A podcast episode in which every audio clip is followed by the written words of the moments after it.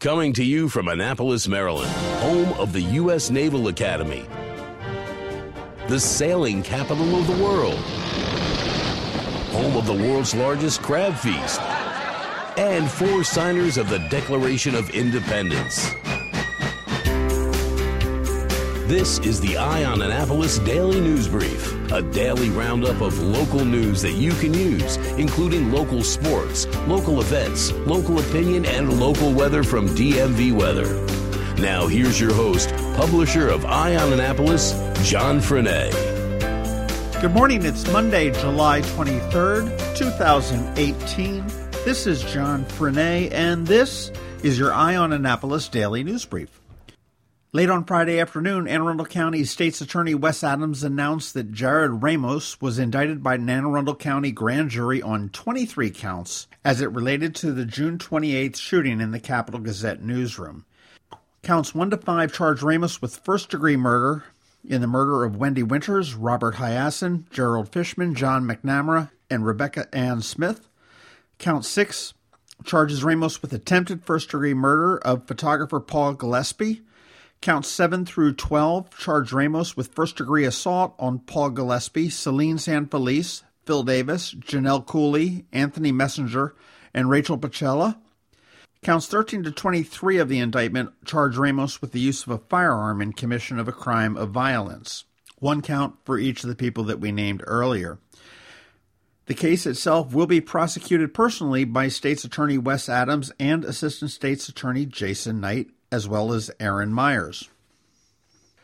On Saturday, standing in front of the State House in Annapolis, Maryland, dozens of Great Mills High School students and a survivor from the Capital Gazette shooting spoke out against gun violence. Jackson O'Mara, 17, led the rally, and she said, I want to make our elected officials more transparent and more accessible. This rally was a call on Governor Hogan and state legislators to implement tighter gun laws. Democratic gubernatorial candidate Ben Jealous was on hand, and he encouraged the students to keep pushing for change. He said, The bottom line is that we all deserve to feel safe where we study and where we work. There's a lot more we could be doing and a lot more we should be doing. Capital Gazette reporter Selene San Felice, who survived the June 28th newsroom attack, said, We need a government that stands up for us. And to close it out, O'Mara had said, Pressure is progress, and we can and will be heard. No one can silence us. It doesn't seem that anybody can silence the planes at BWI either. Despite the objections of Maryland Comptroller Peter Franchot and surrounding neighbors who feared the project would further increase noise levels around the airport, the State Board of Public Works, in a split vote, approved plans for a $60 million expansion at Baltimore Washington International Airport. The board voted 2 to 1 to support the project, which will help BWI prepare for expected growth by Southwest Airlines, which accounts for almost 70% of the airport's flights. However, the board did make one change. They voted not to allow the airport to add any additional gates without seeking further approval. The airport is looking to make a 55,000 square foot expansion. Ultimately, it will have five additional gates, space for new restaurants and retails. So they can go ahead with the 55,000 square foot expansion. However, they're going to have to come back to determine exactly how many gates they can have. Over across the border in Howard County, police removed the barriers at Old Columbia Pike and Main Street, officially reopening Main Street in downtown Ellicott City, two months after the flooding devastated the town for a second time in two years.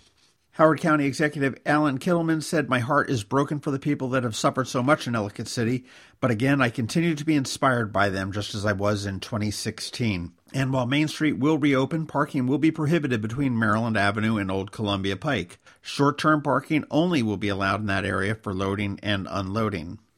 There are a lot of mixed emotions from business owners down there.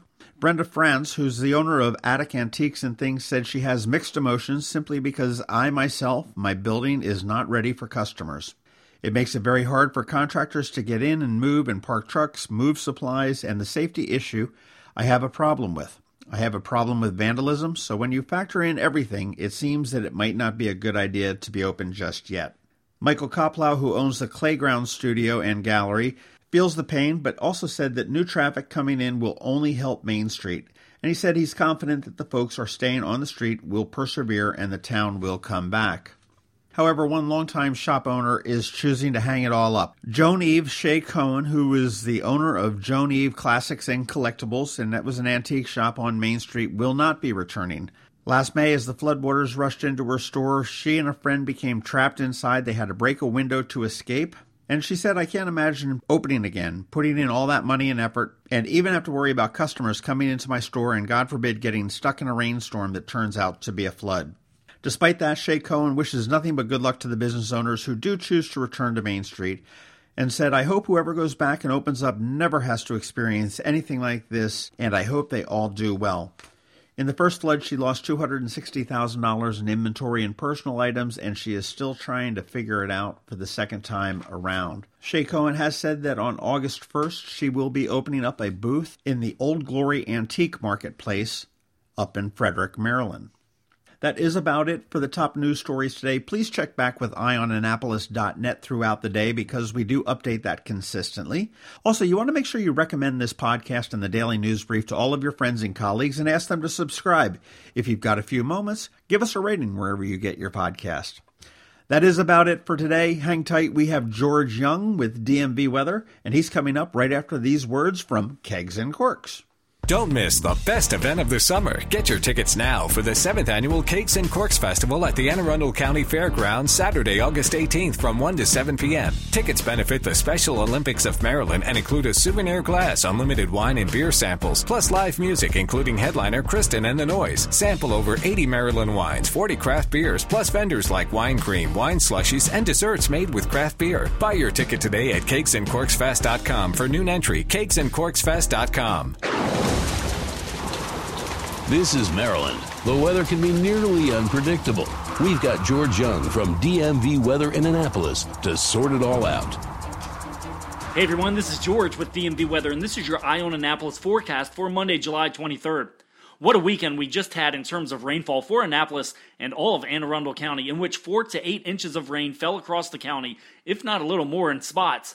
And today through Friday will only add to it as storms coming up from the south will potentially deliver several more inches of rain to the region with daily rain chances and high temps in the 80s.